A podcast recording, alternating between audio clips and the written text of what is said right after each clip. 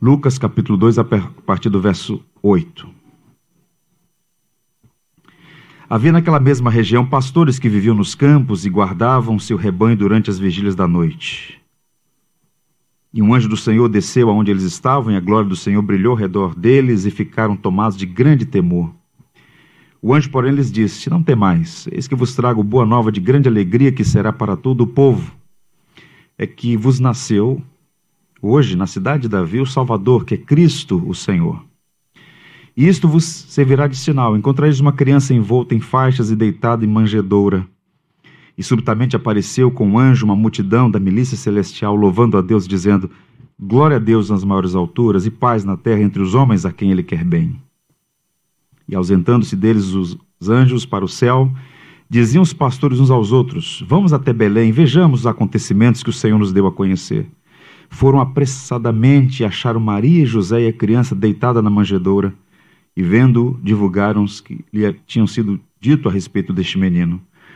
Todos os que ouviram se admiraram das coisas referidas pelos pastores.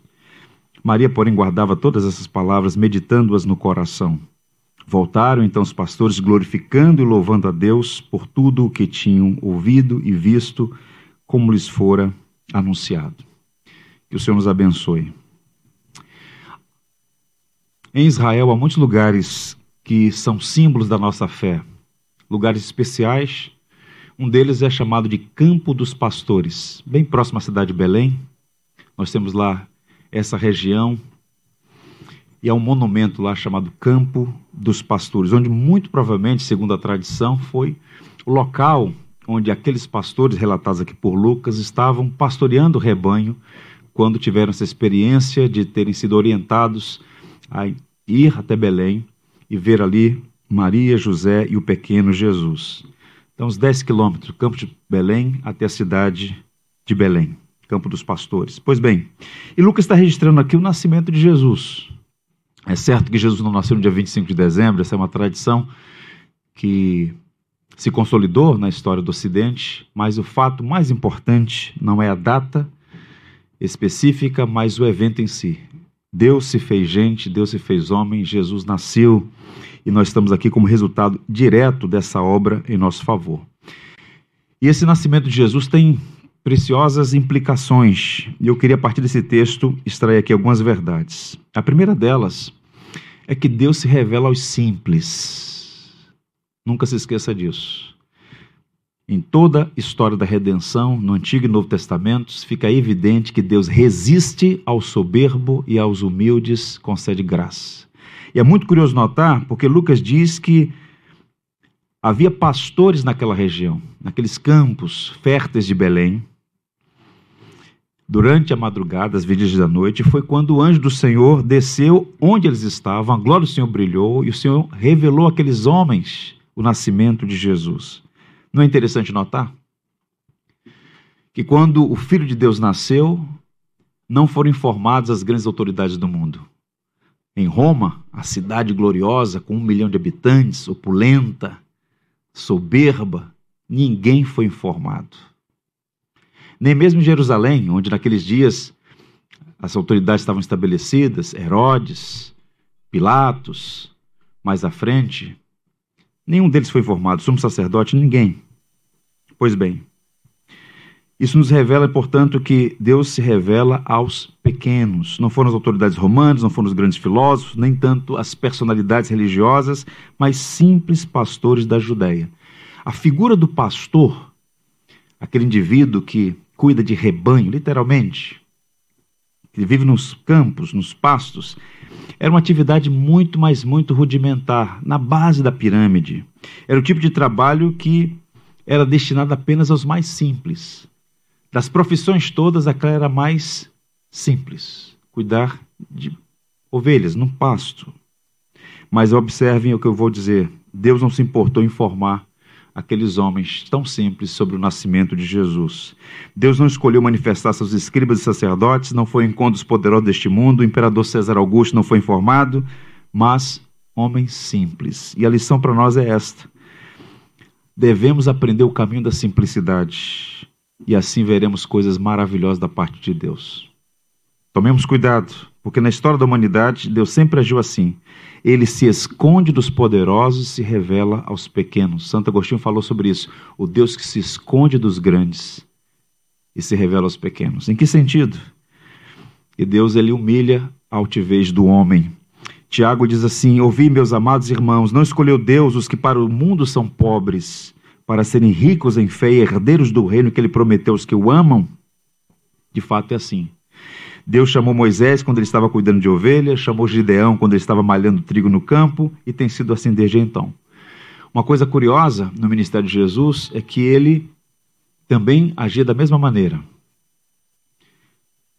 se revelando aos pequenos e se escondendo para os altivos. Ele chegou a dizer assim: Eu te dou graças, meu Pai, Senhor do céu e da terra, porque ocultastes essas coisas aos grandes entendidos e a revelastes aos pequeninos. Então, se você quer conhecer a Deus, você precisa de um coração quebrantado, simples e humilde, porque Deus resiste ao soberbo, mas aos humildes concede a sua graça.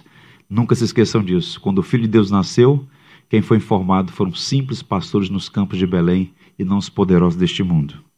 A segunda verdade que esse texto destaca é que o Evangelho é Jesus Cristo. Ainda há pouco, na classe de membresia, falava sobre isso. O Evangelho é Jesus Cristo. Porque nos versos 10 e 11, a melhor das notícias é dada a nós. O anjo, porém, lhes disse: Não tem mais, eis que vos trago boa nova. Boa nova que é Evangelho. Eu trago para vocês o Evangelho, a grande alegria, que será para todo o povo. E qual é a notícia? É que hoje vos nasceu na cidade de Davi o Salvador, que é Cristo o Senhor. Vejam, a melhor das notícias é essa: que Deus cumpriu sua promessa e enviou o Salvador, Jesus, que garante a todo aquele que crê vida plena e abundante. Naqueles dias, tal como em alguma medida nós também hoje, em alguns lugares do mundo mais especificamente, eles viviam dias difíceis. Um historiador chamado Warren Wisber diz assim: a vida naquele tempo era tão difícil quanto hoje. Os impostos e o desemprego estavam cada vez mais em alta e um governo militar controlava o povo. Nem a lei romana, nem a filosofia grega, nem mesmo a religião judaica eram capazes de suprir as necessidades do coração do povo. Então, Deus enviou seu filho. A boa notícia é essa: é que Deus fez o que o homem não podia fazer. Nós temos problemas no nosso país, no mundo inteiro é assim: problemas políticos, sociais, econômicos. O mundo é marcado por um grande vale de lágrimas. Mas de todas as necessidades que o mundo tem, a maior de todas é reconciliação com Deus por meio de Cristo. E o Evangelho é essa notícia de que Deus cumpriu sua promessa. Na plenitude dos tempos, ele enviou o seu Filho, nascido de mulher, nascido sob a lei, para nos remover desse estado de escravidão. E essa é uma boa notícia. E quando eu digo que Jesus Cristo é o Evangelho, é porque não podemos desassociar a pessoa de Jesus e a mensagem do Evangelho. Não há Evangelho sem Jesus e não há Jesus sem o Evangelho. Essas duas coisas estão organicamente conectadas. Por isso nós nos reunimos para celebrar a pessoa de Jesus, celebrar a boa nova de que Deus em Cristo salva pecadores. Uma outra verdade que esse texto destaca, podemos destacar aqui, os atributos de Jesus revelando seu caráter singular. No verso 7 é dito Trago boa nova de grande alegria, que será para todo o povo. Nasceu na cidade de Davi o Salvador, que é Cristo Senhor. Essa, essa passagem revela aqui os atributos de Jesus. E é interessante notar porque no Ocidente, supostamente cristianizado, pelo menos familiarizado com a linguagem cristã, as pessoas já ouviram falar de Jesus, os símbolos estão todos aí, as cruzes, é? a linguagem cristã, mas boa parte das pessoas, ainda que tenham uma ideia muito genérica, desconhecem quem de fato é Jesus. Feliz Natal! Todo mundo usa essa expressão nesse período do ano, mas se você perguntar a essa pessoa o que é o Natal, ou qual é o motivo do Feliz Natal, a resposta será errada ou superficial. Porque para entender o Natal, para entender o porquê o Feliz Natal, entender o que é o Evangelho, a gente tem que pensar nessas, nesses atributos de Jesus revelados nessa passagem. Primeiro, Lucas diz que ele é o Salvador do mundo. Jesus, o Salvador. Salvador de quê? Só salva quem está perdido. Jesus não veio condenar este mundo por uma razão muito simples. O mundo já está condenado. Ninguém precisa fazer nada para ser condenado. O homem já nasce numa condição de condenação porque é filho de Adão, herdeiro de culpa e condenação. Cristo não veio condenar ninguém. Todos estão condenados. Ele veio salvar. Ele é o Salvador. Por isso, está escrito, palavras do apóstolo Pedro, e não há salvação em nenhum outro nome, porque abaixo do céu não existe nenhum outro nome dado entre os homens pelo qual importa que sejamos salvos. Não é a igreja que salva, não é Paulo que salva, Pedro, João, Maria. Ninguém pode te salvar exceto Jesus Cristo, Filho de Deus. Não há mensagem do Natal sem a proclamação de que a salvação é em o nome do Senhor Jesus. E é dito que Jesus é o Messias prometido, porque ele é dito assim: o Cristo. Cristo, eu tenho dito aqui, não é sobrenome de Jesus. Cristo é um título. Cristo é uma palavra de origem grega. A palavra hebraica é Messias. Quem é o Messias? Quem é o Cristo? É aquele que foi prometido, ungido que viria e de fato veio. No livro de Isaías nós lemos: Porque o menino nos nasceu, um filho se nos deu, e o governo está sobre os seus ombros, e o seu nome será maravilhoso, conselheiro, Deus forte, Pai da eternidade, príncipe da paz. Quem é Jesus? O prometido, o Messias, o Cristo. E é dito ainda que Jesus é o Senhor, diante de, qual, de quem todo joelho se dobrará, toda língua confessará que Ele é o Senhor. Ele governa o universo, ele dirige as nações, ele reina sobre tudo e sobre todos, embora muita gente não o considere, não o reconheça, ele é o Senhor. E haverá um dia, uma hora e um momento em que esse senhorio será público e notório de todos. Por isso, Paulo aos Romanos diz: Se com a tua boca confessares Jesus como Senhor, em teu coração creres que Deus o ressuscitou dentre os mortos, serás salvo. Porque com o coração se crê para a justiça e com a boca se confessa a respeito da salvação. Todo cristão é alguém que publicamente confessou, reconheceu: Jesus é o Senhor. E essa confissão não é uma articulação verbal frívola.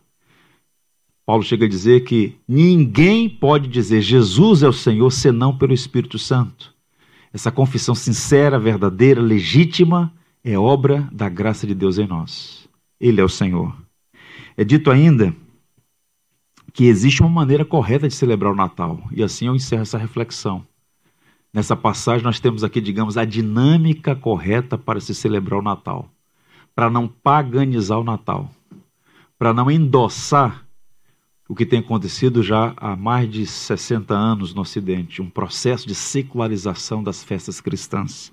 Qual é a correta maneira de celebrar o Natal? Nos versos 15 e 17, nós encontramos aqui, digamos assim, um modus operandi reverberado na atitude daqueles simples homens a quem Deus se revelou, os pastores nos campos de Belém. Primeira coisa, obediência imediata diante da revelação. Eles disseram: Vamos até Belém vejamos os acontecimentos que o Senhor nos deu a conhecer. Quando o anjo se revelou àqueles homens, uma experiência mística, sobrenatural, irrepetível em alguma medida. Qual foi a resposta deles? Não houve dúvida, não houve questionamento, mas obediência. As notícias recebidas eram estranhas, excêntricas e até improváveis. Mas eles partiram para Belém a fim de conhecer o Salvador. E hoje todos aqui estão recebendo essa notícia. Nasceu o Salvador. E a pergunta é: como é que nós reagimos a essa notícia? Ignorar completamente, rejeitar a mensagem, suprimir a mensagem ou obedecer, no sentido de confirmar essa experiência pessoal com Jesus. Outra atitude, diligência para ir ao encontro do Salvador, porque eles foram apressadamente. O verbo aqui foi muito bem traduzido pela ARA, a revista Almeida Atualizada. Almeida Revista Atualizada, porque a ideia de apressado aqui é diligência.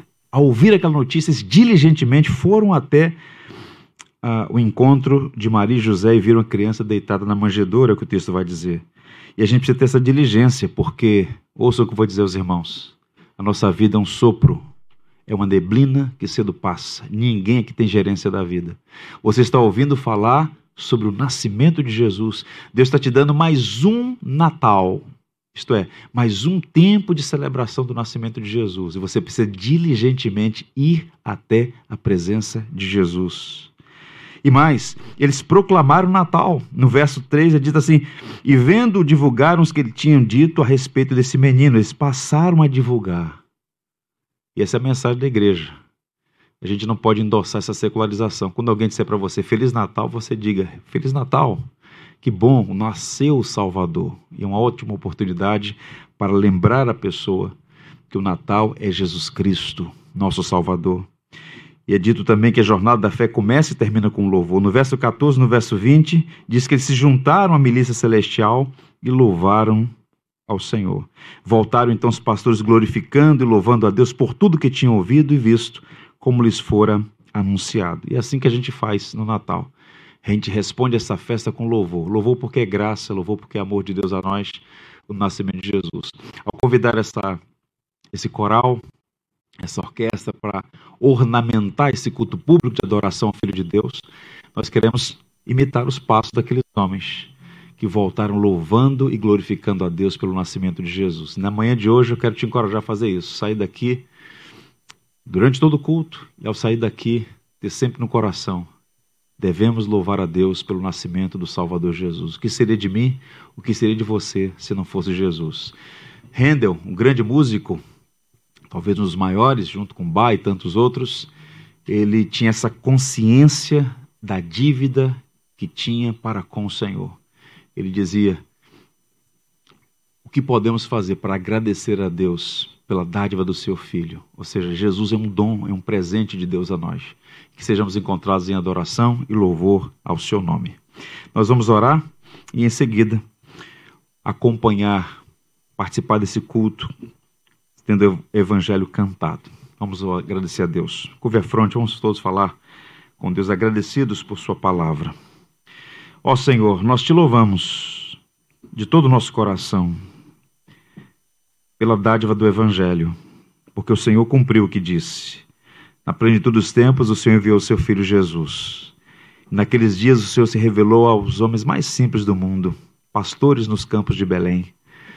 Que o nosso coração seja sempre quebrantado e humilde, para que sejamos alvos da tua graça e possamos te conhecer, te amar e te servir. Ajuda esta igreja, cada um dos seus filhos e filhas aqui reunidos, a serem arautos dessa graça, a tal como aqueles pastores, a dar testemunho: nasceu o Salvador e que este nascimento seja para nós sempre uma fonte inesgotável de alegria e que reconheçamos, Senhor, que Jesus é o Salvador, Ele é o Cristo, Ele é o Senhor. Obrigado por tua palavra e que ela seja aplicada em nosso coração e que nós todos tenhamos sempre este profundo senso de maravilha e gratidão, porque Jesus é tudo para nós.